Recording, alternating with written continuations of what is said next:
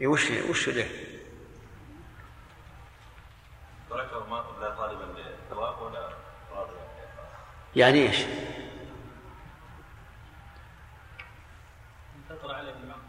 صح. تركه لأنه لم يطرأ على باله. إطلاقا.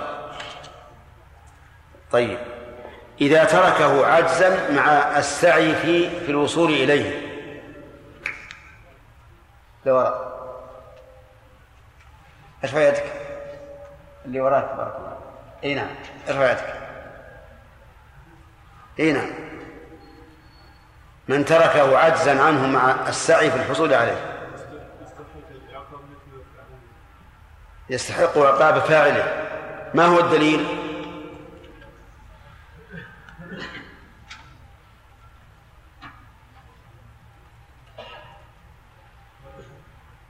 دليل.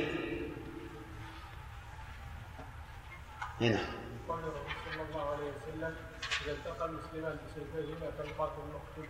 قول النبي صلى الله عليه وعلى آله وسلم إذا التقى المسلمان بسيفيهما فالقاتل والمقتول في النار. كمل الحديث عشان نعرف وجه الدلالة؟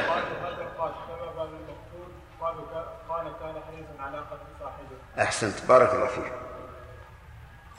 وإذا تركه عجزا عنه مع مع عدم السعي لفعل السبب لأنه يعرف أنه لن يصل إليه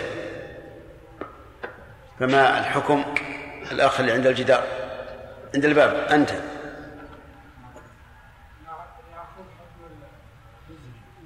إيش؟ إيش؟ وزر الفاعل بالنية ولا بالعمل؟ بالنية ما الدليل؟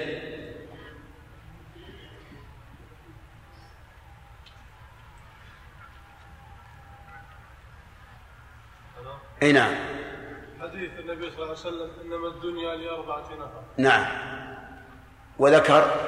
وذكر الرجل الذي ليس عنده آه، مال. أي نعم. ولا ويتخبط به فهو ويتمنى أن يكون مثل الرجل الذي يتخبط نعم. به.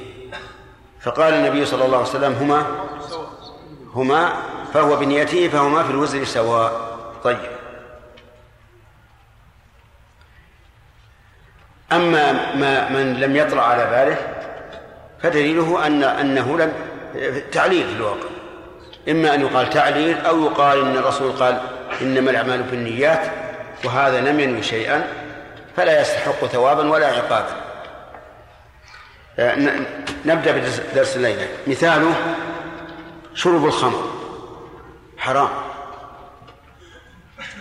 الدليل قول الله تعالى يا أيها الذين آمنوا إنما الخمر والميسر والأنصاب والأزلام رجس من عمل الشيطان فاجتنبوه لعلكم تفلحون.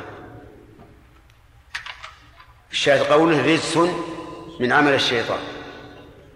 وفي قوله رجس من عمل دليل على أنه ليس رجسا عينيا. وعلى هذا فالخمر ليس نجسا نجاسة عينية كما هو القول الراجح. وإن كان القائلون به قليل قليلا لكن ما دل عليه الدليل وجب الأخذ به. طيب شرب الخمر كان على له كان له ثلاث مراتب بل أربع مراتب. المرتبة الأولى الحل والثانية التعريض بالتحريم والثالثة تحريمه في أوقات الصلاة. والرابعة تحريمه تحريما عاما. الحل في قوله تعالى ومن ثمرات النخيل والأعناب تتخذون منه سكرا ورزقا حسنا. التعريض يسألونك عن الخمر والميسر قل فيهما إثم كبير ومنافع للناس وإثمهما أكبر من نفعه. تحريم في أوقات الصلاة لا تقربوا الصلاة وأنتم سكارى حتى تعلموا ما تقولون. تحريمه تحريما أبديا في سورة المائدة وهي من آخر ما نزل فاجتنبوه لعلكم تفلحون. طيب. الزنا ولا تقربوا الزنا إنه كان فاحشة وساء سبيلا. والزنا بذوات المحارم أعظم.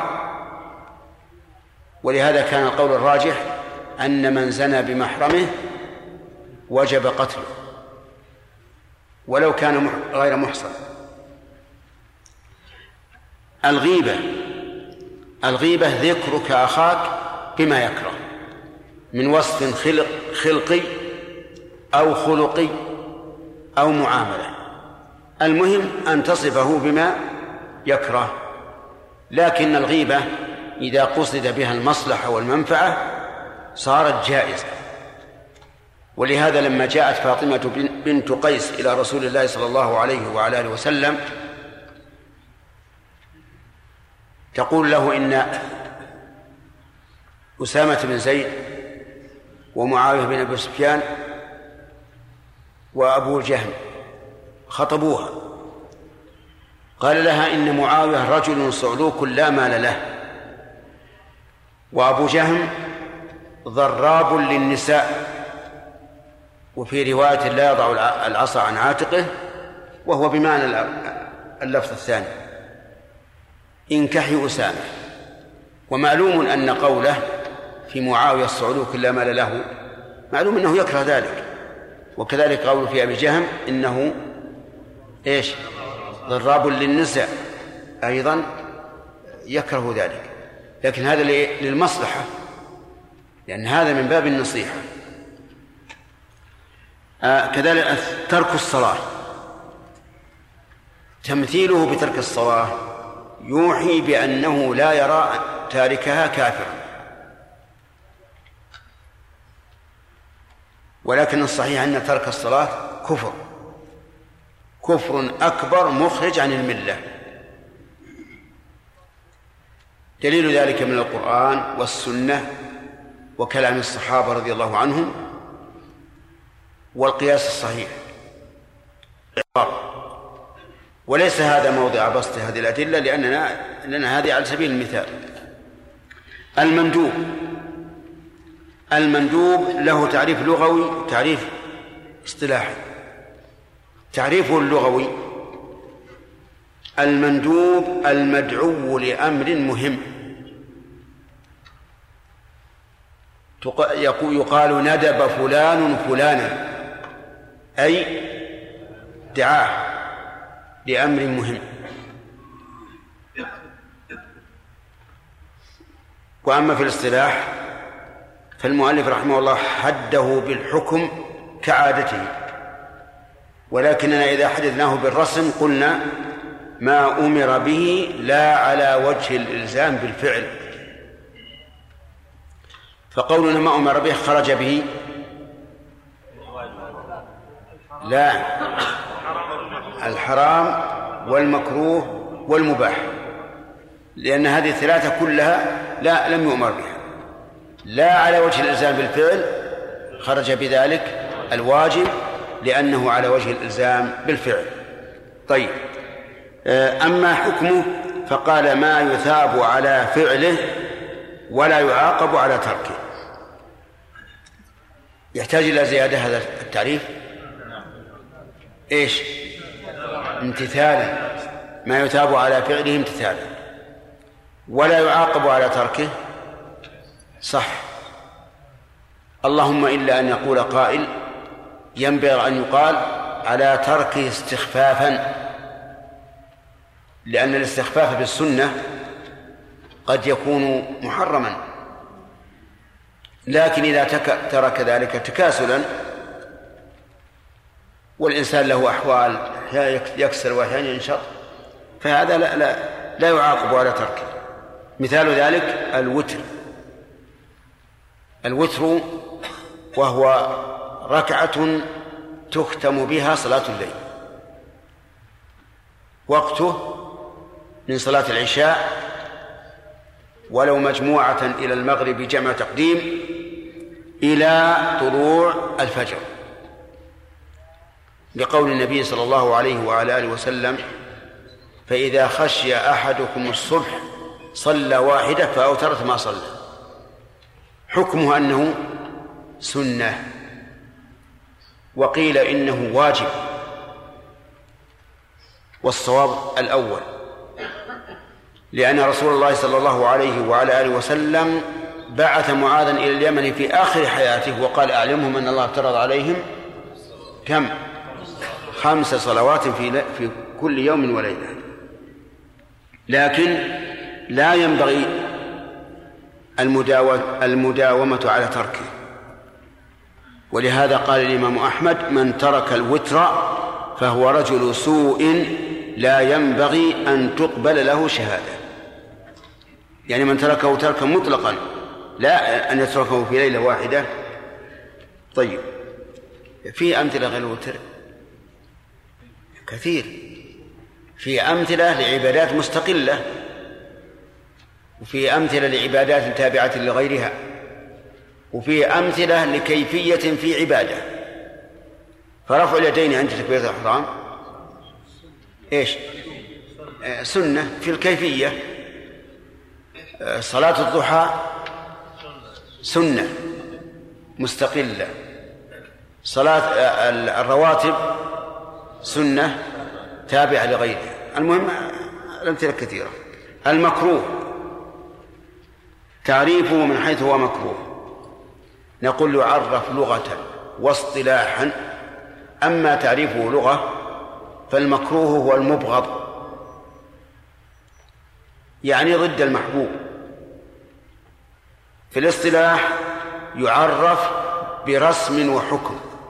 تعريفه الرسمي أنه ما نهي عنه لا على وجه الإلزام بالترك. ما نهي عنه لا على وجه الإلزام بالترك. فقولنا ما نهي عنه خرج به الواجب والمندوب والمباح. وقولنا لا على وجه الإلزام بالترك خرج به المحرم. ولكن اعلم أن المكروه في القرآن والسنة ليس هو المكروه في الاصطلاح بل هو المحرم. انظر إلى قول الله تعالى وقضى ربك لا تعبدوا إلا إياه وبالوالدين إحسانا وما يتلوها من الآيات حتى قال كل ذلك كان سيئه عند ربك مكروها. هل نقول إن هذا مما يثاب على فعله ولا يعاقب على تركه؟ لا أبدا. كل هذا واجب أو محرم. كذلك أيضا الرسول عليه الصلاة والسلام يطلق المكروه على الحرام. إن الله كره لكم قيل وقال وكثرة السؤال وإضاعة المال. وهذا محرم. لكن عند الفقهاء جعلوا المكروه ما نهي عنه لا على وجه الإلزام بالترك هذا تعريفه إيه؟ رسما. أو الرسمي. أما الحكم فيقول ما يثاب على تركه امتثالا ولا يعاقب على فعله. يقابل المندوب. يقابل المندوب. أنتم معنا؟ إذن هو دون الحرام. لأنه إيش؟ لا يعاقب على فعله والحرام يعاقب على فعله. مثال مثاله الزيادة على الثلاثة والصواب على الثلاث. الزيادة على الثلاث يعني ثلاث الغسلات في الوضوء والصلاة ونعم والصلاة في الأرض المغصوبة. مثل المؤلف بمثالين الأول أن يزيد على ثلاث غسلات في الوضوء بأن يغسل أربعا فحكم المؤلف بأن ذلك مكروه وهو المشهور عند العلماء. وقيل إن هذا محرم الزيادة على الثلاث. لقول النبي صلى الله عليه وعلى آله وسلم من زاد على ذلك فقد أساء وتعدى وظلم. وهذا وصف لا يت... لا يقتصر على المكروه. وأيضا هذا من الاعتداء في الوضوء الذي يأثم به الإنسان كما جاء في الحديث. إذن بماذا نمثل بدلا عن هذا المثال؟ نمثل بالالتفات في الصلاة. أن يلتفت الإنسان بالصلاة هذا مكروه. لأن النبي صلى الله عليه وسلم سئل عن الالتفات في الصلاة فقال هو اختلاس يختلسه الشيطان من صلاة العبد. ولا نقول إنه حرام لأنه ثبت جواز الالتفات لأدنى حاجة والحرام لا لا يحله إلا الضرورة. نعم. الصلاة في الأرض المغصوبة حكم المؤلف رحمه الله تعالى بأنها مكروهة.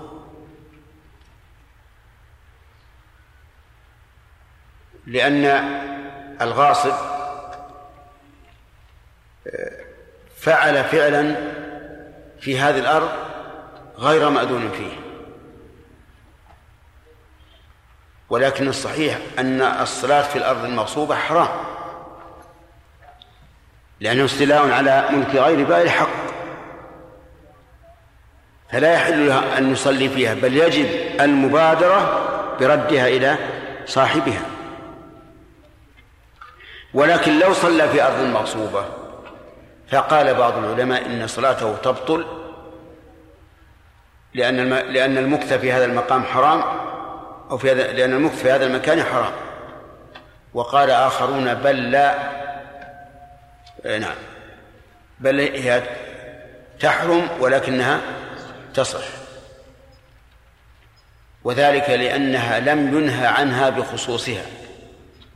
يعني لم يقل الرسول صلى الله عليه وسلم لا تصلوا في أرض مغصوبة بل قال لا تعصبوا أموال الناس. وفرق بين هذا وهذا. فلما كان النهي لا يعود إلى ذات العبادة صارت صحيحة ولما كان فيها استيلاء على ملك الغير صارت حراما لكن لما انفكت الجهة لم يكن هذا التحريم مبطلا لها إذن بماذا نمثل؟ كيف الأخذ باليسار؟ الأخذ والإعطاء؟ نعم هذا هذا من المكروه واحد مثلا قلت أعطني القلم فناولك إياه باليد اليسرى. نعم. أو آه أنت مددت إليه اليسرى لتأخذ منه شيئا. هذا مكروه لأنه نهي عنه. وهل مثل ذلك أن نسلم باليسرى؟ بعض الناس يلاقيك يقول يرفع الذي اليسرى. قد يقال هذا من باب أولى. لأن السلام تحية عبادة فكيف تقدم لها اليسرى لكن بعض الناس يقول أنا أسوق بالسيارة. واليد الفارغة هي اليد اليسرى. نقول امسك باليد اليسرى وفرغ اليمنى. واضح؟ يمكن. أما أن تسلم على الناس ما يصير. بل أحيانا تمر بالسائق مثلا بالسيارة واقفة لأن الإشارة حبستها وتسلم ويرد عليك باليسرى ما اليمنى ما فيها شغل. لكن أخذ بعض الناس عادة أن يقدم اليمنى في كل اليسرى في كل شيء في الأكل والشرب والأخذ والإعطاء. وهذا غلط. طيب الحكم الخامس أخره المؤلف رحمه الله وهو وينبغي أن يكون مع زملائه مع إيش؟ مع الواجب والمحرم والمندوب والمكروه وهو والذي نريده هو المباح المباح هو الحكم الخامس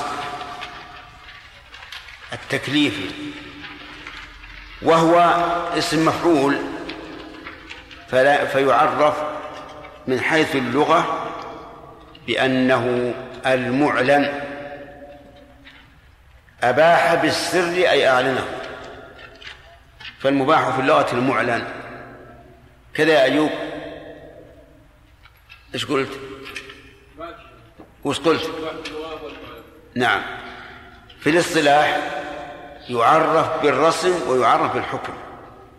الرسم ما لا يتعلق به أمر ولا نهي لذاته. عقيل معنى ولا راح؟ ما لا يتعلق به إيش؟ أمر ولا نهي لذاته. يعني لم يأمر به الشرع لذاته ولم ينهى عنه لذاته. وقولنا لذاته نعم قولنا ما لا يتعلق به أمر خرج به إيش الواجب والمندوب. ولا نهي المحرم والمكروه. لذاته خرج به ما تعلق به أمر أو نهي لغيره. فمثلا البيع والشراء. من أي الأقسام الخمسة؟ من المباح لقول الله تعالى وأحل الله البيع. أفهمتم؟ لكن إذا توقف فعل واجب على بيع أو شراء. كان ذلك واجبا. فلو كان إنسان يريد الصلاة وليس عنده ماء لكن معه نقود ووجد بائعا يبيع الماء فهل يجب عليه الشراء حينئذ؟ يجب. ليش؟ ما لا يتم الواجب إلا به فهو واجب. وكذلك يجب البيع فيما لو طلب إنسان مضطر من صاحب طعام أن يبيع عليه من طعامه. يجب عليه البيع لإنقاذ حياة المعصوم. طيب هذا المباح. أما أما المؤلف حده بالحكم. فقال ما لا يثاب ولا يعاقب. نعم. قال تعريفه من حيث وصفه بالإباحة ما لا يثاب ولا يعاقب لا على فعله ولا على تركه. هذا المباح. أنت فيه بالخيار مخير. وهنا نقف من جهة من حيث الإعراب من حيث وصفه بالإباحة ولا من حيث وصفه؟ لماذا؟ لأن حيث إنما تضاف إلى الجمل. وألزم إضافة إلى الجمل. أتم حيث وإذ. وأي يعني هذه مسألة ثانية. لكن مع ذلك لمن غلط منكم وقال حيث وصفه من حيث وصفه أن يقول فيه لغة أخرى. اللغة واسعة. وعليها قول الشاعر أما ترى حيث سهيل طالعا نجما يضيء كالشهاب لامعا فقال ألم ترى؟ أما ترى؟ حيث سهيل. بالإضافة إضافة مفرد إلى مفرد. وما دام الأمر واسعا فدعني أتخبط. أقول حيث سهيل هل ننهزم أمامه؟ ها؟ من قال لا؟ من قال لا وين الشجاع يا جماعة. من الذي قال لا؟ نعم لا ننهزم أمامه. نقول إذا كنت من أهل هذه اللغة فلا بأس لكن أنت الآن عام. نعم. آه نقول لا ننهزم لأنه إذا جاز في لغة قوم فهو فهم عرب ينطقون حيث كانت لغتهم. أما أنت الآن لما غلطت قلت أنا على لغة من يجوز إضافتها إلى المفرد. وهذا كقول من يقول رأيت الرجلان فقلنا غلط. غلط. بل قل رأيت الرجلين. قال هذا فيه لغة. تلزم المثنى الألف مطلقا. فأنا من أهل هذه اللغة. نقول بكل بساطة من هم أهل هذه اللغة؟ إذا كنت ممن تعرف أي قبيلة أليس الإنسان يعرف قبيلته؟ هذا هذا المفروض. على كل حال آه، ربما أسمح لكم إذا قلتم من حيث وصفه بناء على لغة ثانية. كما قلنا في المؤذنين الذين يقولون أشهد أن محمدا رسول الله. رسول الله. على اللغة المشهورة غلط. واللحن هذا يحيل المعنى فلا يصح الأذان معه. لكن فيه لغة تنصب اسم إن وخبر إن. فنقول هذا المؤذن دعه على هذه اللغة. لأنك لو سألته ماذا تريد بقولك أشهد أن محمد رسول الله قال أريد أنه رسول الله أنا أريد الخبر. يقول الحمد لله ما دام الأمر واسعا فذلك مجزئ ومثله إبدال الهمزة واوا في أكبر. فإن بعض المؤذنين يقول الله أكبر. يقول هذه لغة. الهمزة إذا وقعت بعد ضم وهي مفتوحة جاز أن تكون بالواو. طيب. آه نعود إلى بحثنا. نقول من حيث وصف الإباحة ما لا يثاب على ولا يعاقب على لا على فعله ولا على تركه مثاله لبس ثوب مكان آخر. يعني إنسان عليه ثوب فأراد أن يغيره إلى ثوب آخر. يجوز أو لا؟ يجوز إذا كان الثوب الآخر مما يجوز لبسه. طيب مثال مثال أيضا مثال آخر. الشرب بهذا الكوب أو ذاك.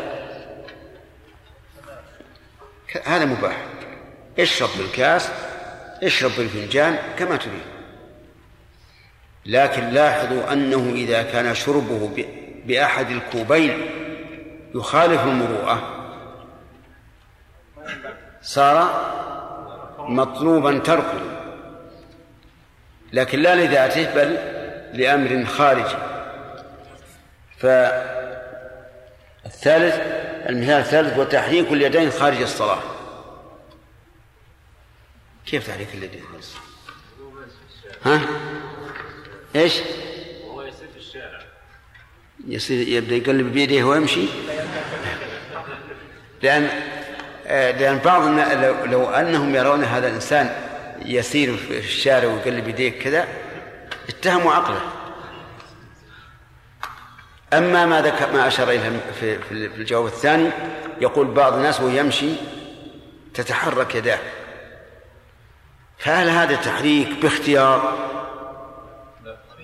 نعم الظاهر من طبيعة. بعض الناس من طبيعته ولهذا تجد بعض الناس لا يتحرك. إنما تحريك اليد. الآن أنا أحرك يدي في كلامي لو كنت أتكلم بدون تحريك يد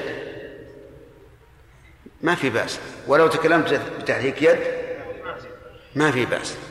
لكن تحريك اليد في خطبة الجمعة عند إلقاء المواعظ هذا مكروه. لأن الصحابة أنكروا على بشر بن مروان تحريكه يده في الدعاء. وقالوا إن الرسول صلى الله عليه وسلم لم يكن يحركها. بعض الناس في في خطبة الجمعة إذا قام يتكلم بحماس قال ويقال فلان يا أيها الناس نعم ويحذف اليدين هذه نقول هذا ليس من هدي الرسول عليه الصلاة والسلام وصفوا الصحابة خطبة الرسول عليه الصلاة والسلام بأنه إذا خطب إيش؟ على صوت. واحمرت عيناه. وعلى واشتد غضبه. حتى كأنه منذر جيش يقول صبحكم ومساكم ولم ينقل عنه أنه كان يحرك يديه. طيب انتهى آه نرجع إلى الحكم السادس وهو الصحيح. تعريفه من حيث وصفه بالصحة. أولا نعرف الصحيح باعتبار إيش؟ باعتبار اللغة. الصحيح في اللغة ضد السقيم. لأن الصحيح هو هو المعافى وضده السقيم. من حيث الاصطلاح وصفه المؤلف رحمه الله بأنه إما أن يكون عبادة وإما أن يكون معاملة.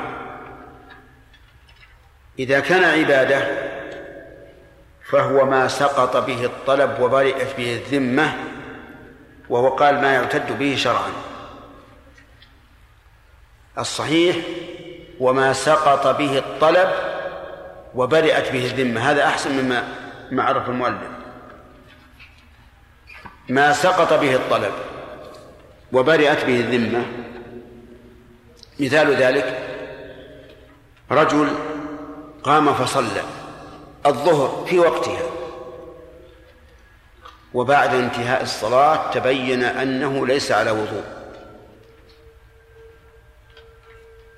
فهو قد سقط الطلب بفعله الأول لكن لما تبين أنه على غير وضوء لم تبرأ ذمته. فيكون تكون هذه الصلاة غير صحيحة. ولكن متى متى تبرأ به الذمة ويسقط به الطلب؟ نقول إذا كان تام الشروط والأركان منتفي الموانع. ولهذا نقول ما تمت شروطه وأركانه وانتفت موانعه فهو صحيح. وهذا تطبيق عملي لمعنى الصحيح. إي نعم. نعم. إي نعم. أن الإنسان يقوم به معتقدا حلة. نعم.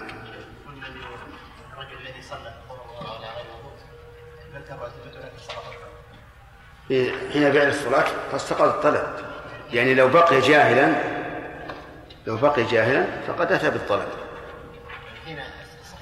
نعم. حين الفعل يعني ما نقول صل نقول أنا أنا, صليت الآن. فإذا تبين بعد أنه صلى بغير وضوء قلنا صارت غير صحيحة لأنه لم تبرأ بها الذمة. إيه، لم تبرأ بها الذمة. لكن أول ما فعلها نقول سقط به الطلب. فلا نلزمه أن يصلي مرة ثانية.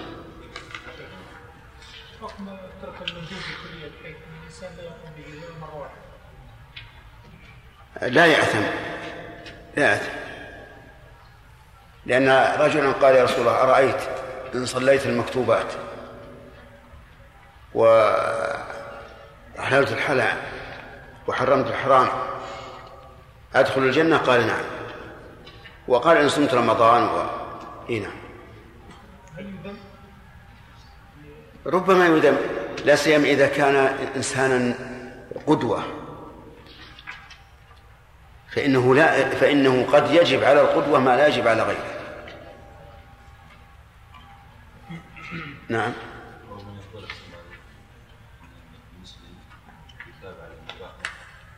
نعم نعم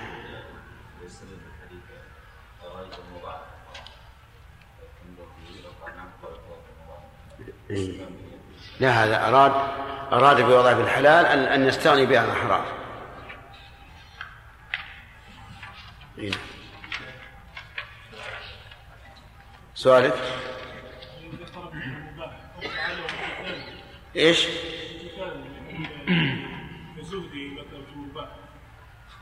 وعلى كل حال إذا إذا فعل المباح آه، بناء على أنه من نعمة الله عليه وأن يتمتع بما أحل الله قد يكون عبادة من هذا من هذا الوجه ولهذا نقول من حيث وصفه بالإباحة انتهى الرحمن الرحيم. الحمد لله رب العالمين. صلى الله وسلم على عبده ورسوله نبينا محمد وعلى آله وصحبه أجمعين.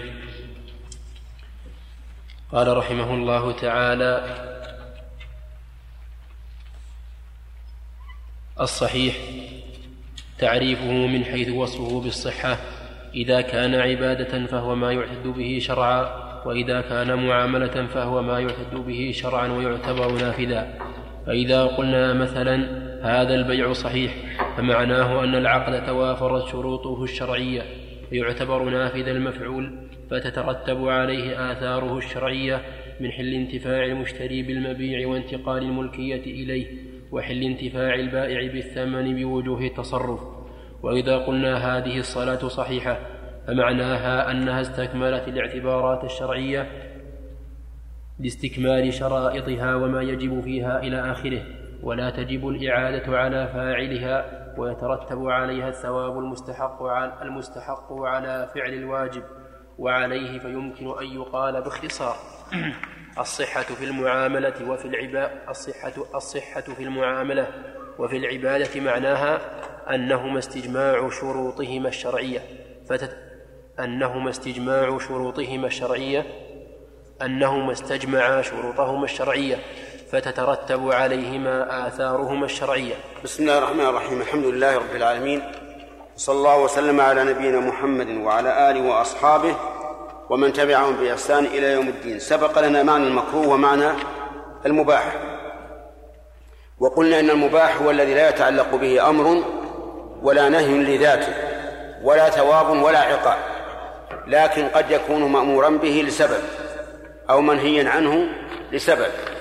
فالبيع والشراء جائز لكن إذا نودي للصلاة من يوم الجمعة صار حرام. وسبق لنا معنى المكروه وأن المؤلف مثل بالصلاة في الأرض, في الأرض المغصوبة. وقلنا أن الصحيح أنها أن الصلاة في الأرض المغصوبة حرام لا من حيث إنها صلاة لكن من حيث إنها إشغال لملك غيره بغير حق. وأن الصحيح صحة الصلاة. أما الصحيح من حيث وصفه بالصحة فيقول إذا كان عبادة فهو ما يعتد به شرعا وإذا كان معاملة فهو ما يعتد به شرعا ويعتبر نافذا. الصحيح لنا أن نعرفه بحكمه ولنا أن نعرفه بذاته. فنقول الصحيح ما اجتمعت فيه الشروط وانتفت فيه الموانع سواء كان عبادة أو معاملة. هذا الصحيح. ما اجتمعت شروطه وانتفت موانعه وأنت إذا عرفت هذا التعريف صار واضحا بينا. أما التعريف من حيث الحكم فالصحيح يكون نافذا معتبرا تبرأ به الذمة إن كان عبادة. وتترتب عليه آثار المعاملة إن كان معاملة. مثال ذلك إيه، إذا باع الإنسان ما يملك باستكمال الشروط للبيع وانتفاء الموانع. قلنا إن البيع صحيح. ماذا يكون؟ يترتب عليه أثر هذا هذا البيع. فينتقل المبيع إلى المشتري والثمن إلى البائع ويتصرف كل منهما بما آل إليه تصرف الملاك في أملاكهم. الصلاة مثلا إنسان قام يتطوع في في الضحى فصلى. نقول هذه الصلاة صحيحة لأنها تمت شروطها وانتفت موانعها. إنسان آخر صلى نفلا مطلقا بعد العصر. ومعنى مطلقا ليس له سبب بعد العصر. ماذا نقول؟ هذه غير صحيحة. لا لعدم استكمال الشروط لأن الشروط تامة متوضي مستتر جميع الشروط موجودة. لكن لوجود لوجود المانع لأنه قد نهي عن الصلاة في هذا الوقت أي صلاة النفل. واضح؟ إذن الصحيح حده باعتبار الرسم إيش؟ ما اجتمعت شروطه وانتفت موانعه. حكمه أنه يعتد به شرعا وتبرأ به الذمة إن كان عبادة وتترتب أحكامه عليه إن كان معاملة. واضح يا جماعة؟ طيب. آه، الصحيح في اللغة آه، بيناه بالأمس. وقلنا أنه ضد السليم. طيب. آه، ضد السقيم. إي نعم. ضد السليم هذا المعيب أهل البحرين. نعم شيخنا السلام عليكم. وعليكم السلام ورحمة الله. الآن بدأ الدرس. في أصول الفقه. أسمعتم؟ نعم بارك الله فيكم. نعم. آه فإذا قلنا مثلا المؤلف ضرب أمثلة. إذا قلنا مثلا هذا البيع صحيح فمعناه أن العقد إلى آخره. التمثيل بدأ بالبيع وهو معاملة ثم ثنى بالصلاة وهي عبادة والتعريف بدأ بالعبادة وثنى بالمعاملة. يسمى مثل هذا عند البلاغيين لف ونشر غير مرتب. بعضهم يقول مشوش وحنا نقول دع التشويش برا. لف ونشر إيش؟ غير مرتب. نعم. فمعناه أن العقد توافرت شروطه الشرعية فيعتبر نافذ المفعول فتترتب عليه آثاره الشرعية من حل انتفاع المشتري بالمبيع وانتقال الملكية إليه. لو قدم من انتقال الملكية وحل الانتفاع لكان أحسن لأنه لا لأن حل الانتفاع فرع عن الملكية فرع عن الملكية لكن الخطب في هذا سهل. وحل انتفاع البائع بالثمن بوجوه التصرف. المهم أنه إذا تم العقد بتمام شروطه وانتفاء موانعه صار عبد السلام صحيحا. يترتب عليه إذا كان بيعا انتقال المبيع إلى من؟ انتقال المبيع. والثمن إلى البائع فيتصرف كل منهما بما آل إليه تصرف الملاك في ملاكه طيب أجره بيته بأجرة معلومة ومدة معلومة والبيت معلوم وجه الانتفاع بالبيت معلوم. وله وليس هناك مانع. البيت ليس مرهونا وليس فيه أي علاقة. ماذا يكون هذه الإجارة؟ صحيحة ينتقل النفع من المؤجر إلى المستأجر. فيملك المستأجر منفعة البيت ويتصرف فيها تصرف الملاك في أملاكه في المنفعة خاصة. أما في العين المؤجرة فلا لأن العين المؤجرة ملك لمن؟ لصاحب للمؤجر. وإذا قلنا هذه الصلاة صحيحة فمعناه أنها استكملت الاعتبارات الشرعية لاستكمال شرائطها وما يجب فيها وبقي عليه قيد آخر وانتفاء موانعها. فإذا وجدت الشروط وانتفت الموانع وقعت الصلاة صحيحة. طيب. آه، رجل صلى ثم بعد الصلاة تبين أنه على غير وضوء. أتكون صحيحة؟ لماذا؟ لفوات؟ لا مو لوجود الماء. لانتفاء شرط من الشروط وهو الطهارة. كذا؟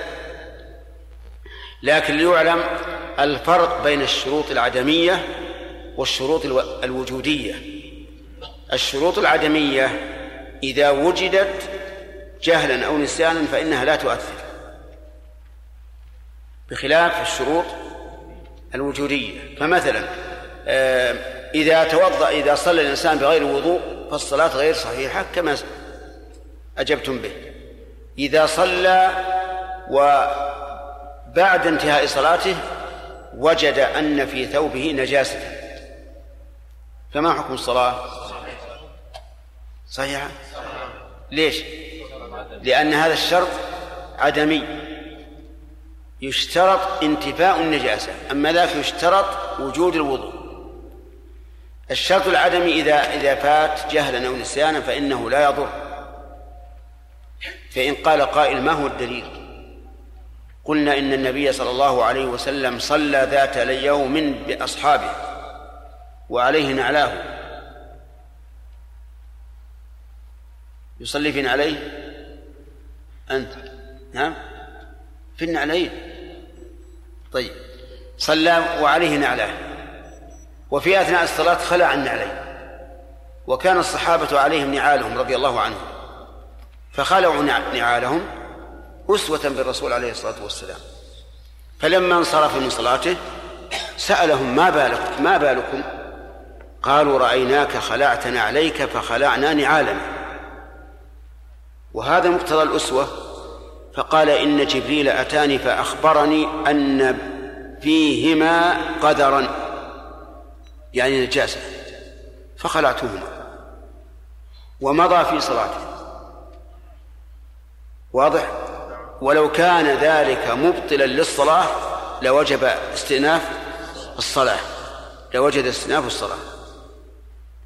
طيب. يقول ولا تجب الإعادة على فاعلها ويترتب عليها الثواب المستحق على المستحق على فعل الواجب وعليه فيمكن أن يقال باختصار. الصحة في المعاملة والعبادة معناها أنهما استجمعا شروطهما الشرعية. باقي واحد. باقي قيد واحد. وانتفت موانعه لا بد من هذا. إذن الصحيح من العبادة والمعاملة ما اجتمعت ما اجتمعت فيه شروط الصحة وانتفت فيه الموانع. وهذه قاعدة مفيدة. طيب. ثم قال الباطل أو الفاسد. يقول تعريفه من حيث وصفه بالفساد أو البطلان في العبادات ما لا يعتد به شرعا كالصلاة لغير القبلة أو بغير طهارة إلى آخره. الباطل في اللغة الباطل في اللغة الضائع سدى وعبثا وما وما لا خير فيه. ومنه قوله تعالى ذلك بأن الله هو الحق وأن ما يدعون من دونه هو الباطل. والفاسد ضد الصحيح. يعني ما ما فيه وصف يمنع صحته. وهل هما بمعنى واحد أو لا؟ الصحيح أنهما بمعنى واحد. الصحيح أنهما بمعنى واحد إلا في موضعين فيختلفان. الموضع الأول في النكاح في الحج والموضع الثاني في النكاح. فالفاسد فيهما يختلف عن الباطل. أرجو الانتباه. الباطل والفاسد معناهما واحد إلا في موضعين الحج والنكاح. الحج يقولون إن الباطل هو ما فسد بالردة. ما فسد بالردة. مثال ذلك إنسان حاج. في أثناء الحج سب الله والعياذ بالله. يكون هذا مرتدا فيبطل إحرامه. الفاسد ما فسد بالجماع قبل التحلل الأول. ما فسد بالجماع قبل التحلل الأول.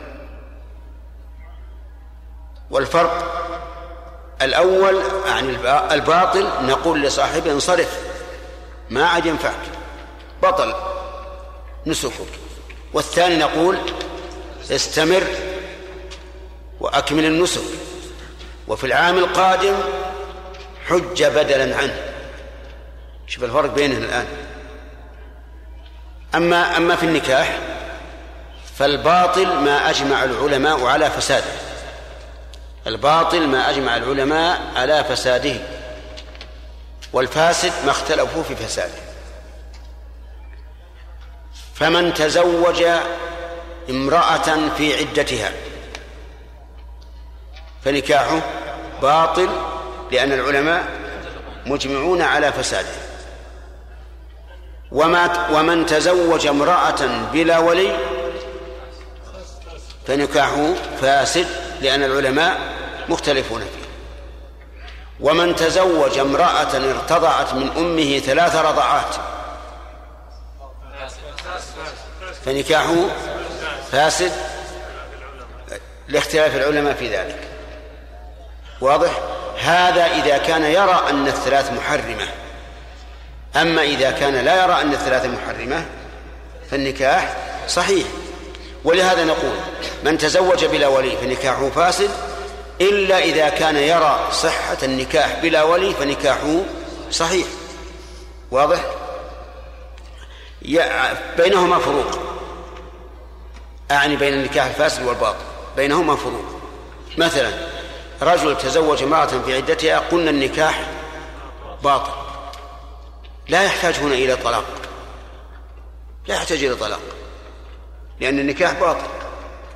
لو أنه لو حصل هذا الفراق بعد أن دخل بها ولم يجامعها فهل يثبت لها مهر؟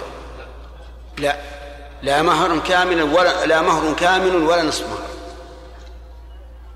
لأن هذا العقد وجوده كالعدم والإنسان إذا خلى بامرأة أجنبية هل يجب عليه مهر؟ لا إله إلا الله مال إذا خلى بامرأة أجنبية؟ ولا نصف مهر. ولا نصف مهر. هذا الرجل الذي عقد على امرأة في عدتها قلنا النكاح باطل وجوده كالعدم فإذا خلا بها بمقتضى هذا العقد فقد خلا بامرأة إيش؟ أجنبية. والخلوة بالأجنبية لا توجب مهرا ولا نصف مهر. لكن لو كان النكاح فاسدا ثبت نصف المهر إن طلقها قبل الدخول وثبت آه، المهر إن دخل بها لأن حكم النكاح الفاسد كالصحيح إلا أنه يجب التفريق بينهما. وهنا لابد أن يطلق أو يفسخ النكاح. في الباطل قلنا لا يحتاج إلى إلى طلاق. أما هنا لابد أن يطلق أو يفسخ النكاح. على كل حال نقول القول الراجح في الفرق بين الفاسد والباطل أنه لا إيش؟ لا فرق بينهما إلا في موضعين الموضع الأول في الحج والموضع الثاني في النكاح. وعرفتم ذلك. طيب يقول المؤلف على الباطل أو الفاسد في العبادات ما لا يعتد به شرعا كالصلاة لغير القبلة. الصلاة لغير القبلة باطلة.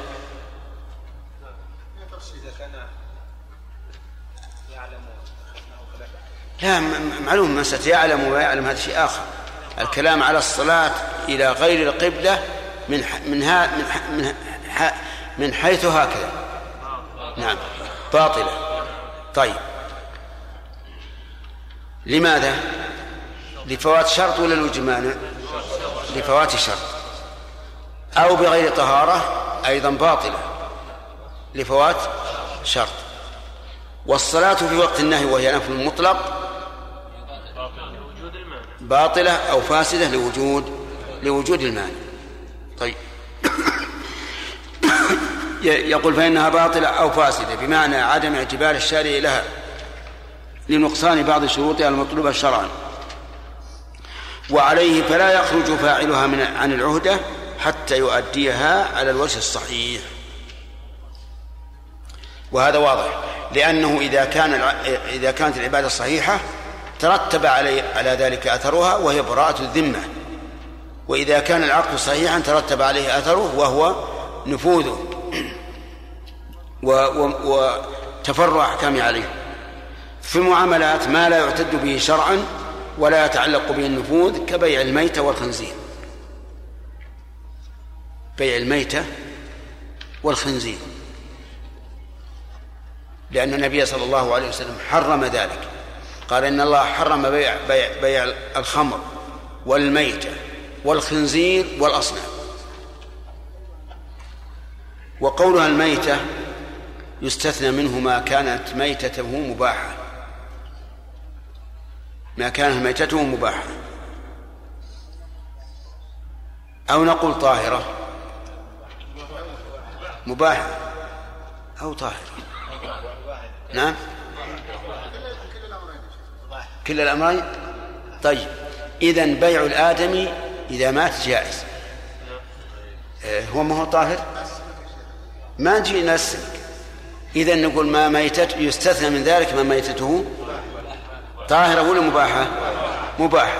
تمام. ولا يمكن تباح إلا وهي طاهرة. مثل السمك.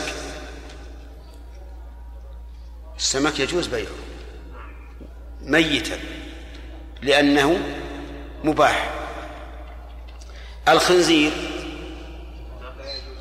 مطلقا. ولا على ولو على كتابي. نعم ولو على كتابي. لأنه خبيث وثمنه خبيث. إذا إذا باع رجل ميتة فالبيع باطل. وإن شئت فقل فاسد ولا يترتب عليه أثره البائع أخذ الثمن والمشتري أخذ المبيع الميتة وتفرقا فماذا يصنع المشتري وماذا يصنع البائع؟ البائع أخذ الثمن ومشى. المشتري الآن الميتة بين يديه وقلنا له إن البيع غير صحيح. إذا ماذا يفعل بالميتة؟ يجرها للكلاب يجرها للكلاب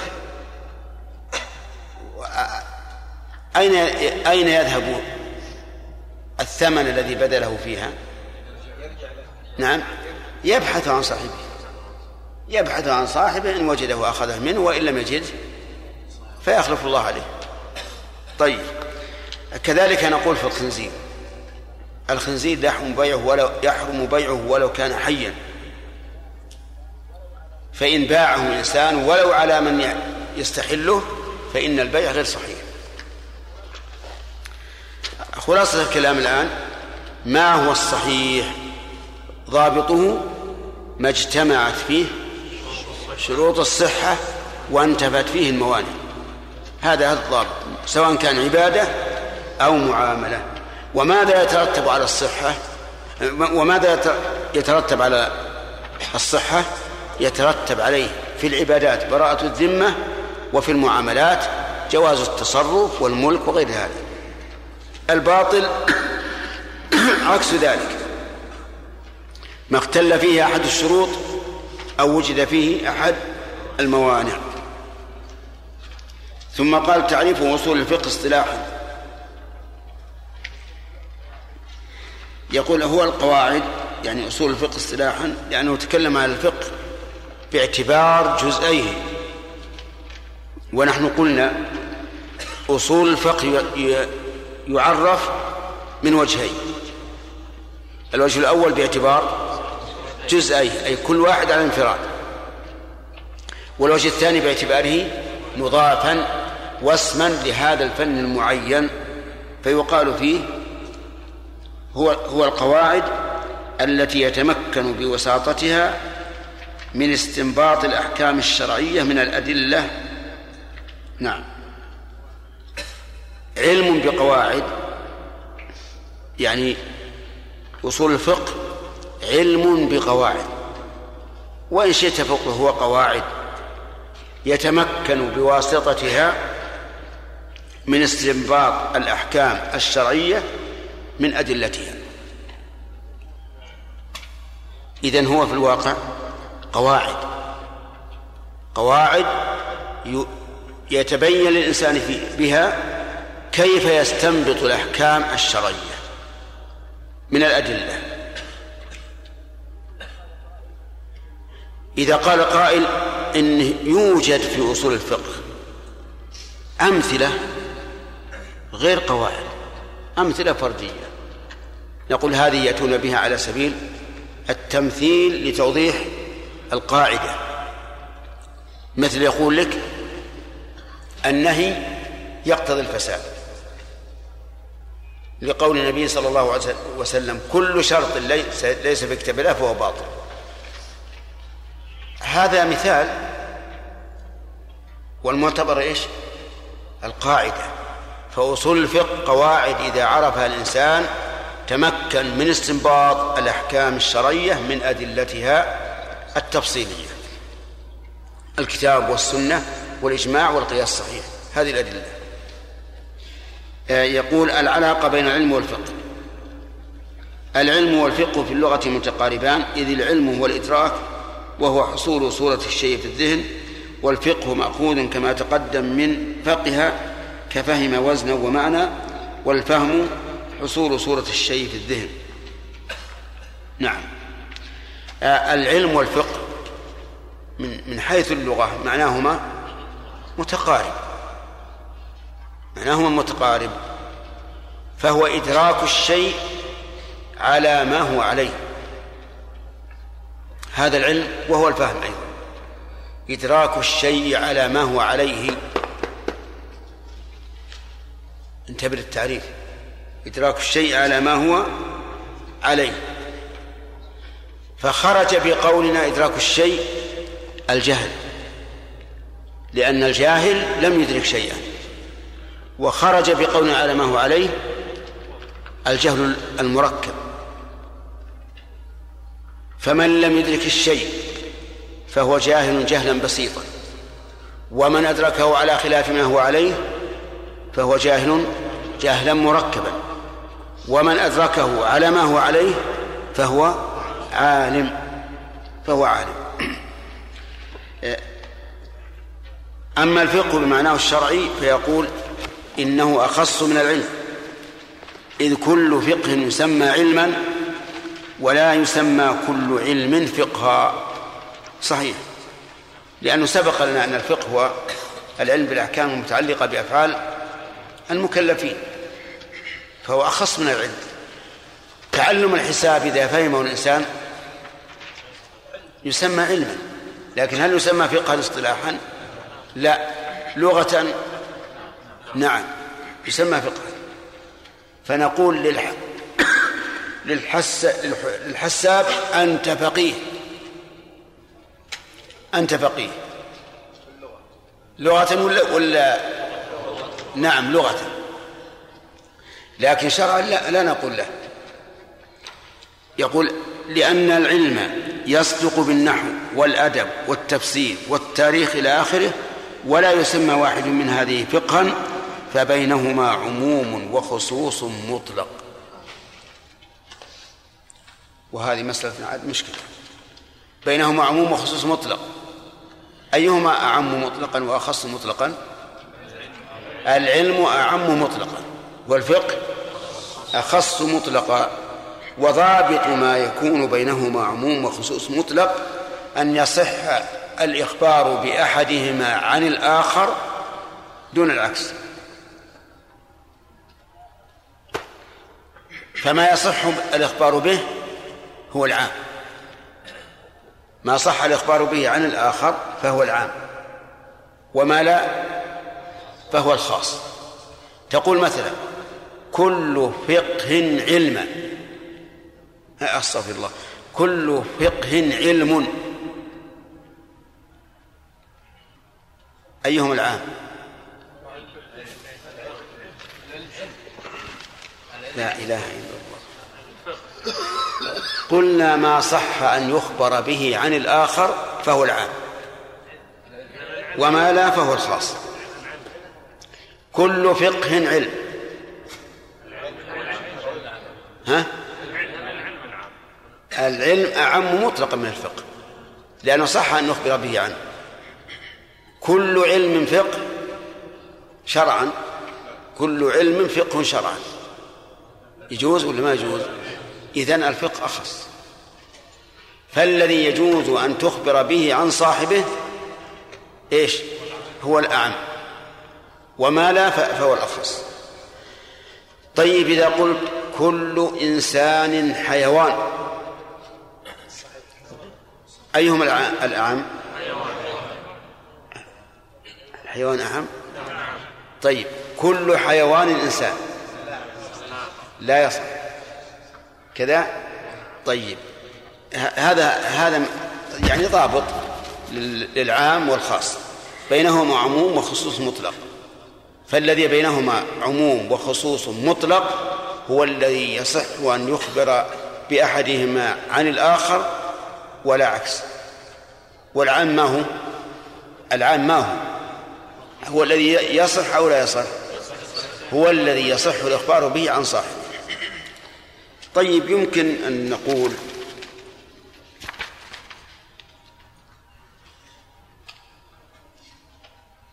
أظن ما ذكر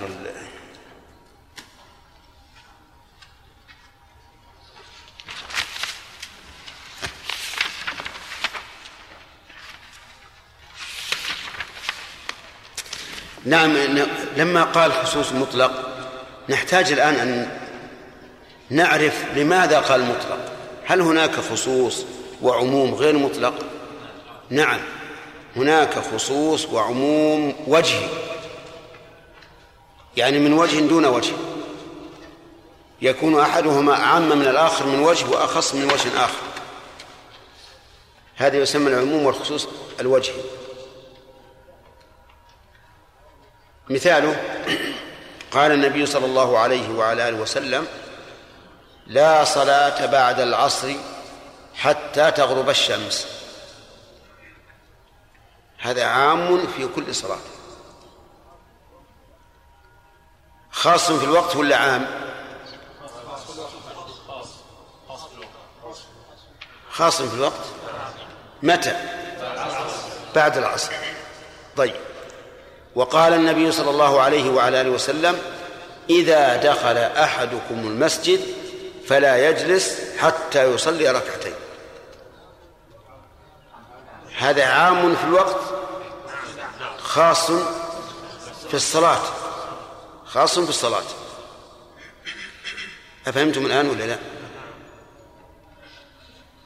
ما أدري والله بعضكم الآن لا صلاة بعد العصر حتى تغرب الشمس. قل يا أخي أي نعم. عام في الصلاة. خاص في الوقت. إذا دخل أحدكم المسجد فلا يجلس حتى يصلي ركعتين. حميد. ها. هذا خاص في الصلاة وعام في الوقت وعام في الوقت. كذا. إذن هذان النصان أحدهما أعم من الآخر من وجه وأخص منه من وجه آخر. فإذا دخل الإنسان المسجد في الضحى فلا تعارض بين النصين. ماذا يعمل؟ يصلي ولا يقع في النهي. أليس كذلك؟ طيب وإذا دخل بعد صلاة العصر. إذا دخل المسجد بعد صلاة العصر. إن, إن, إن صلى وقع في النهي. وإن لم يصلي وقع في النهي. فماذا يفعل؟ ينصرف ويخرج من المسجد ولا إيش؟ نعم. يقف إلى متى؟ صعب هذا. ثم الوقوف أيضا قد يقال إنه كالجلوس هنا تعارض. هنا تعارض النصان لكن لكن اعلم أن هذا لا يقع إلا وهناك مرجح لأحد العمومين. لا يقع هذا التعارض إلا وهناك مرجح لأحد العمومين. فلننظر قوله إذا لا صلاة بعد صلاة العصر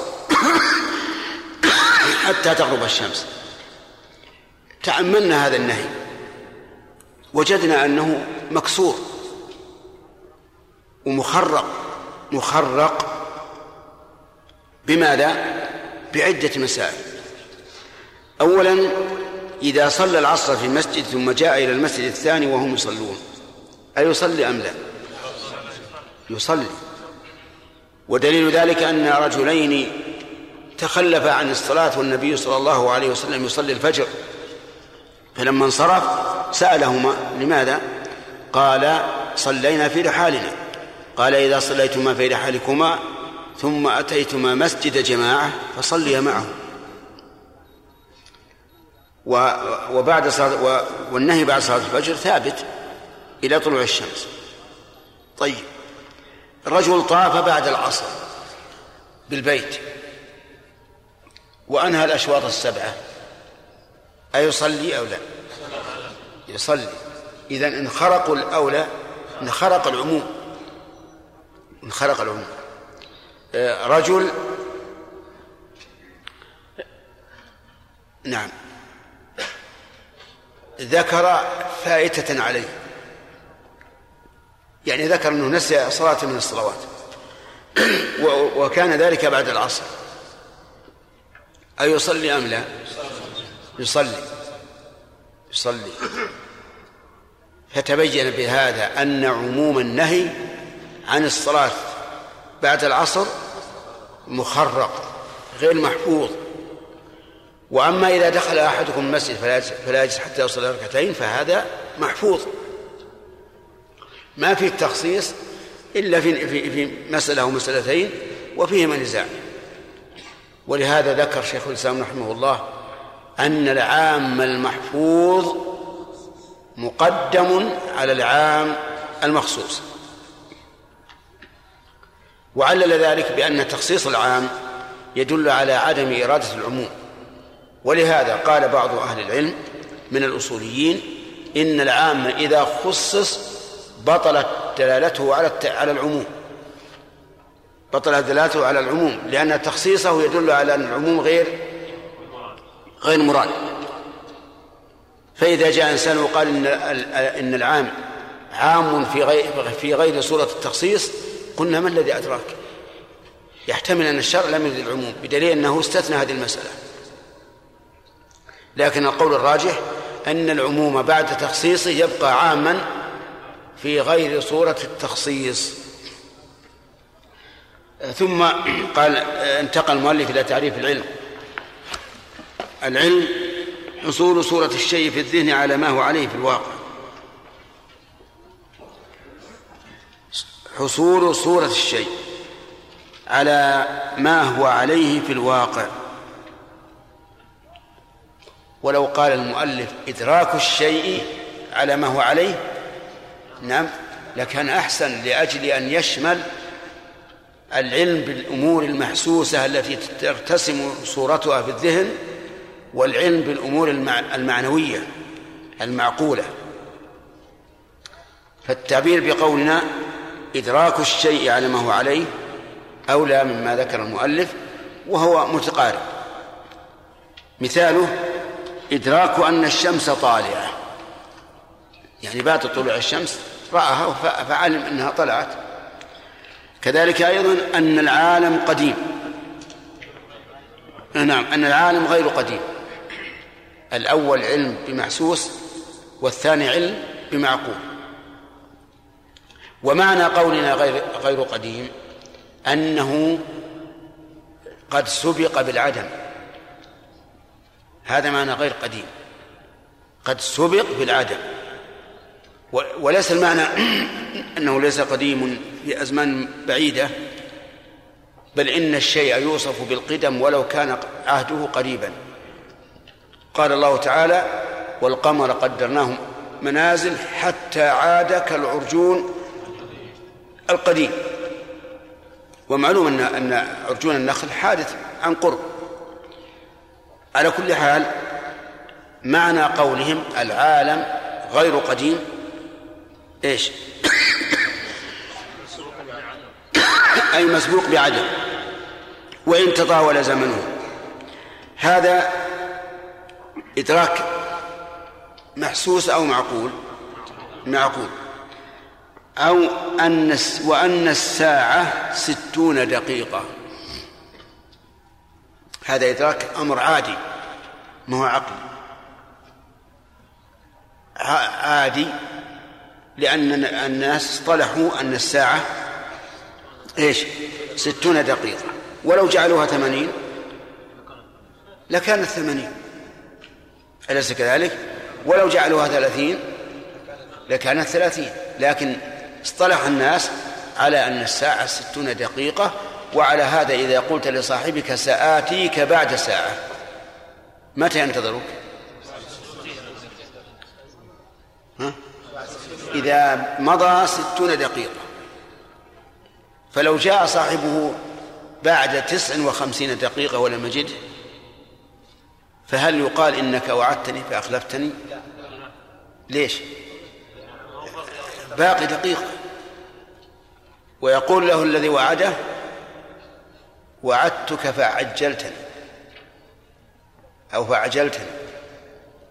على كل حال إدراك أن الساعة ستون دقيقة هذا ليس أمرا م- ثبت بالشرع ولا أمرا ثبت بالعقل ولا ثبت بالحس ولكنه أمر اصطلاحي. طيب. وضد العلم الجهل وهو حصول صورة الشيء على خلاف وعلى خلاف ما هو عليه في الواقع. حصول صورة الشيء على خلاف ما هو عليه في الواقع. وإن شئت فقل إدراك الشيء. لكن هذا التعريف الذي ذكر المؤلف جيد. حصول صورة الشيء على خلاف ما هو في الواقع. بأن تتصور أن هذا الشبح إنسان. وتبين أنه شجرة أو بعير. الأول آه نعم. تصورك أنه شجرة؟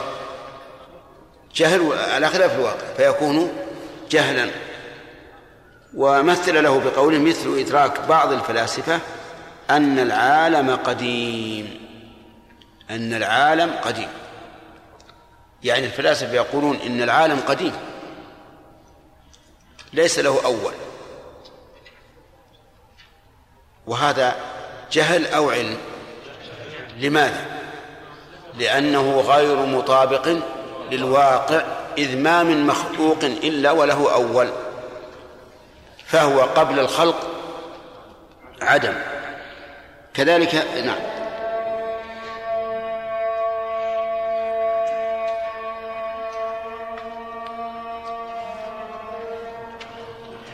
الله أكبر.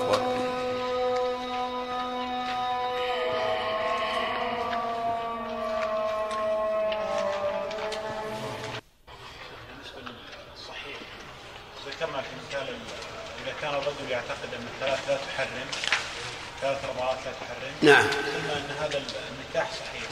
نعم. يقول واذا كان يعتقد عدم تحريمها فانه فإن النكاح فاسد. نعم. فهل يختلف باختلاف ال- يعني باختلاف اعتقاد الشخص يختلف معلوم هذا الشيء. الصحه والفساد؟ إي نعم.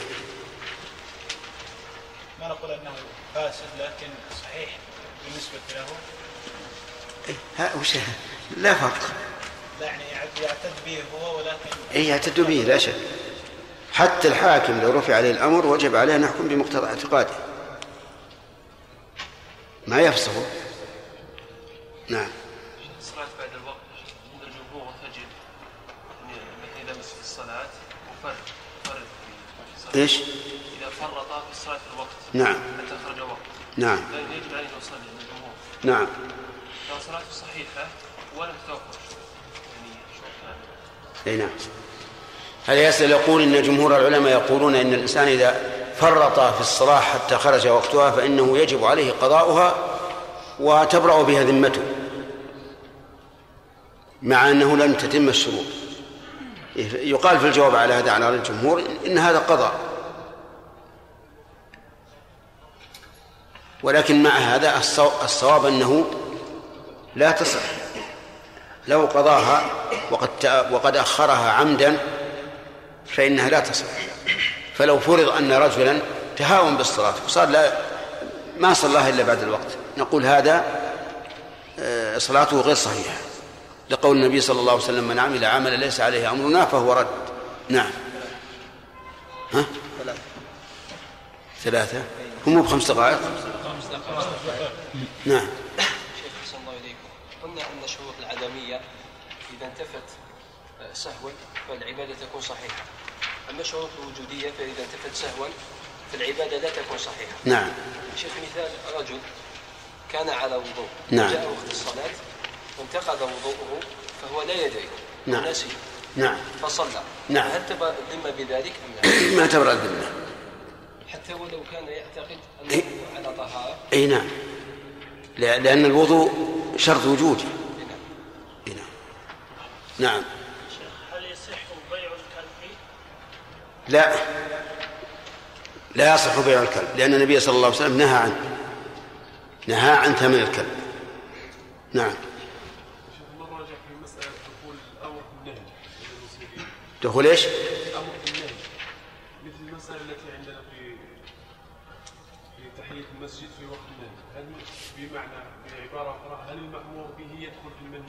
الصواب أن- أنه يصلي. وذلك لأن عموم النهي ورد فيه التخصيص في مواضع متعددة فيضعف عمومه. لأنه كلما كثرت تخصيصات العام ضعف عمومه. حتى إني قلت لكم بعض العلماء يقول إذا خصص العام بطل عموم فهمت؟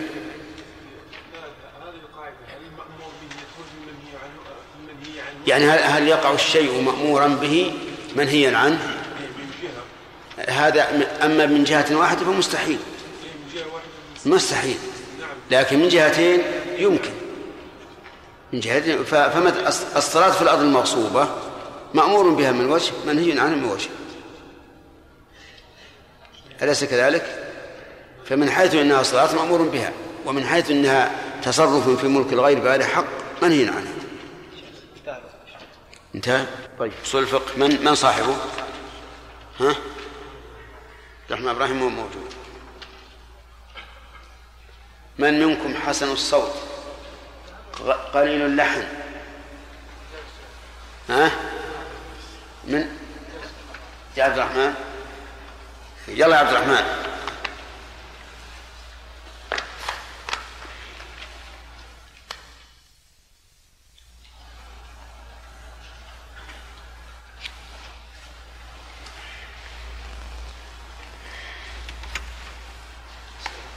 السلام ورحمة الله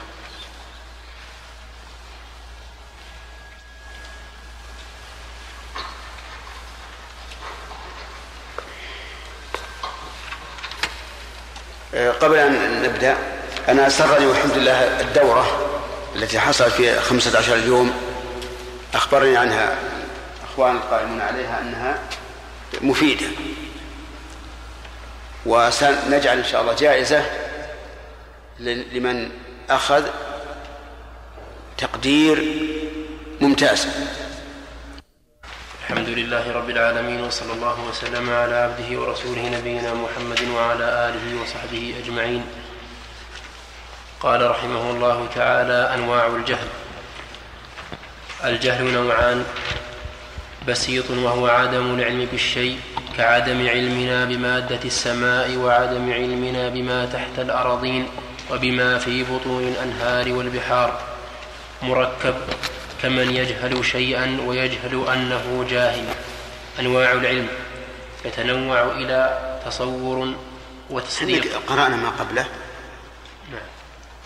نعم. لا ما قرأنا. قرأنا يا شيخ. هل بلغكم إدراك بعض الفلاسفة أن العالم قديم؟ طيب. هل بلغكم تعليقنا على قولنا أن العلم حصول صورة الشيء في الذهن؟ اي نعم. ها؟ اي نعم تكلمنا عنه. ها؟ اي نعم تكلمنا عنه. علقنا عليه. نعم. وقلنا الصواب هو إدراك الشيء. إدراك الشيء. طيب. آه، إدراك بعض الفلاسفة بعض الفلاسفة أن العالم قدير هل علقنا على هذا؟ نعم لا ما؟ ما هو اليسير يا خالد؟ هذا جهل لأنه غير مطابق للواقع إذ ما من مخلوق إلا قد ثبت بعدم إيه. طيب إذا هذا يكفي الله يكفي هؤلاء يقولون العالم قديم ونحن نقول لا ليس بقديم ما من مخلوق إلا وهو مسبوق بعدم والقديم عندهم من لا من لم من ما لا يسبق بعدم. هم لو قالوا القديم ما تقدم على غيره قلنا لا بأس. لكنهم يقولون القديم هو الذي لم يسبق بعدم ولهذا يصفون الله بأنه قديم. نعم. إذا نقرأ بسم الله الرحمن الرحيم. قال المؤلف أنواع الجهل. الجهل نوعان بسيط وهو عدم العلم بالشيء كعدم علمنا بمادة السماء وعدم علمنا بما تحت الأراضين وبما في بطون الأنهار والبحار. آه عدم الإدراك عدم إدراك الشيء يسمى جهلا. وحيث أنه جهل واحد وهو عدم إدراك إدراك الشيء سماه العلماء بسيطا. وضد البسيط المركب الأمثلة كعدم علمنا بمادة السماء. السماء لو قال قائل هل هو حديد أو خشب أو من طين أو من اسمنت أو ما أشبه ذلك قلنا إيش؟ لا ندري. لا ندري عنها. هذا النوع من الجهل يسمى إيش؟ الأخ. ها؟ ماذا يسمى هذا النوع من الجهل؟ بسيطة. كذلك لو سئلنا عن مسألة فقهية وقال لك هل هل الوتر يقضى إذا فات؟ فقلت لا أدري. هذا إيش؟ جهل بسيط وهو عدم العلم. وكذلك عدم علمنا بما تحت الأراضين وبما في بطون الأعام والبحار. كل هذا يسمى جهلا بسيطا. الجهل المركب كمن يجهل شيئا ويجهل أنه جاهل به. وأخصر من ذلك وأوضح إدراك الشيء على خلاف ما هو عليه. إدراك الشيء على خلاف ما هو عليه. مثل أن يقال متى كانت غزوة بدر فتقول كانت في السنة الثالثة من الهجرة. تقول هذا حسب اعتقادك. نسمي هذا الجهل جهلا مركبا. ليش؟ لأنه مركب من شيئين. أولا الجهل بالواقع وثانيا جهل الإنسان بحاله. لأن الإنسان تصور أنه عالم ولكنه جاهل. ولهذا قلنا إنه جهل مركب لأنه مركب من جهلين. الأول جهل الإنسان بالواقع والثاني إيش؟ جهله بحاله حيث ظن أنه عالم ولكنه في الحقيقة جاهل. أيهما أقبح؟ نعم. الثاني أقبح. الجهل البسيط آه، الجهل المركب أقبح. ولهذا نقول إنه حرام. يعني لو سئلت عن شيء وأجبت على خلاف الواقع فهذا حرام. اللهم إلا في حال من الأحوال كمن كمسألة يكتفى فيها بغلبة الظن وما أشبه ذلك. أما ذاك فهو جهل فطري. والله أخرجكم من بطون أمهاتكم لا تعلمون شيئا. وهو الأصل في الإنسان أنه جاهل. كما يقول كمن يجهل شيئا ويجهل أنه جاهل. بهذا التعريف الحقيقة قد يضيع طالب العلم. يجهل ويجهل أنه جاهل. لكن أتى المؤلف ليبين سبب قولنا إنه جهل مركب. ثم قال أنواع العلم. يقول يتنوع إلى تصور وتصديق. ولو قال المؤلف أنواع الإدراك لكان أولى. الإدراك تصور. ثم تصديق والتصديق بمعنى الحكم والاعتقاد. التصور أن تتخيل الشيء على على على أي صورة سواء كان حسيا كتصورك خلقة الإنسان أو خلقة الحيوان أو ما أشبه ذلك أو كان معنويا كتصورك المسائل التي تعرض عليك وما أشبه ذلك. وهو سابق على الحكم. ولهذا يقال الحكم على الشيء فرع عن تصوره.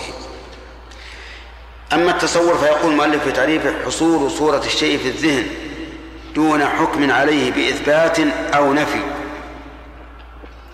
هذا التصور. حصول صورة الشيء في الذهن. يعني أن تتصور الشيء تخيله. دون الحكم عليه بإثبات أو نفي مثال ذلك إنسان عرض عليك مسألة فرضية فقال هلك هالك عن زوجة وأم وبنتين وأخ شقيق يريد أن أن تقسم الميراث بينهم فماذا تصنع؟ أولا إيش؟ أتصور المسألة ثم بعد التصور انظر إلى أدلتها وما تقتضي الشريعة ثم أحكم. فأقول للزوج كذا وللباقي كذا وكذا. عرفتم يا جماعة؟ إذن التصور سابق على إيش؟ على التصديق والتصديق والحكم. قال ويكون في المفردات كتصور الفاعل بأنه الاسم مرفوع قبله. والإنسان بأنه حيوان ناطق والقلم بأنه آية آلة يكتب بها. ويكون أيضا في في في الأحكام. الآن مثلا الفاعل. ما هو الفاعل؟ عرفه المؤلف بما عرفه به صاحب الأجرمية الاسم المرفوع المذكور قبله فعله. صح. الاسم المرفوع المذكور قبله فعل. قام الرجل. أين الفاعل؟ الرجل فاعل لأنه اسم. والدليل على أنه اسم إن فيه ال الثاني آه الاسم المرفوع. هل هو مرفوع الآن؟ الرجل المذكور قبله الفعل. مذكور وهو قام. إذا تصورت الآن أن كل اسم مرفوع مذكور قبله فعله فهو إيش؟ فهو فاعل. هذا تصور. الحكم أن أقول والفاعل مرفوع. هذا حكم. بعد ما تصور الفاعل إذا حكمه أنه مرفوع. طيب. آه العمريتان هما زوج وأم وأب أو زوجة وأم وأب في الفرائض. تصورت الآن الصورة. الحكم أن أقول للزوج النصف وللأم ثلث الباقي وللأب الباقي أو للزوجة النصف وللأم الباقي وللأب إيش؟ وللأب الباقي للزوجة الربع وللأم ثلث الباقي وللأب الباقي. يقول الإنسان بأنه حيوان ناطق. الإنسان بأنه حيوان ناطق. إيش تقول له؟ اسمك؟ محمد. الإنسان حيوان ناطق. هذا عند الفلاسفة لأنهم يقول الحيوان كل ذي حياة مما فيه روح. هذا عندهم الحيوان. وعلى هذا فالجمل حيوان وراكبه حيوان. كذا. لكن الفرق أن الجمل ليس بناطق والإنسان ناطق. ومعنى ناطق أي من شأنه أن ينطق بما هو مفهوم معلوم. ونحن لا نريد أن ندخل مع الفلاسفة في نقاش لأن نقول والجمل أيضا حيوان ناطق. أليس كذلك؟ بلى. لكن نطقه يختص به كما قال تعالى يا يا أيها الملأ علمنا منطق الطير. الآن البعير يحن حنينا معينا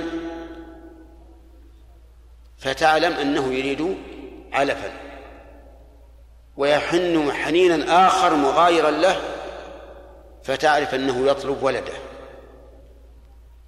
الأنثى.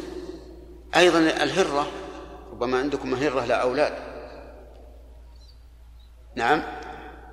تنطق لأولادها بصوت مغاير لصوتها المعتاد ولهذا بمجرد ما تنطق بهذا الصوت يأتي الأولاد يركضون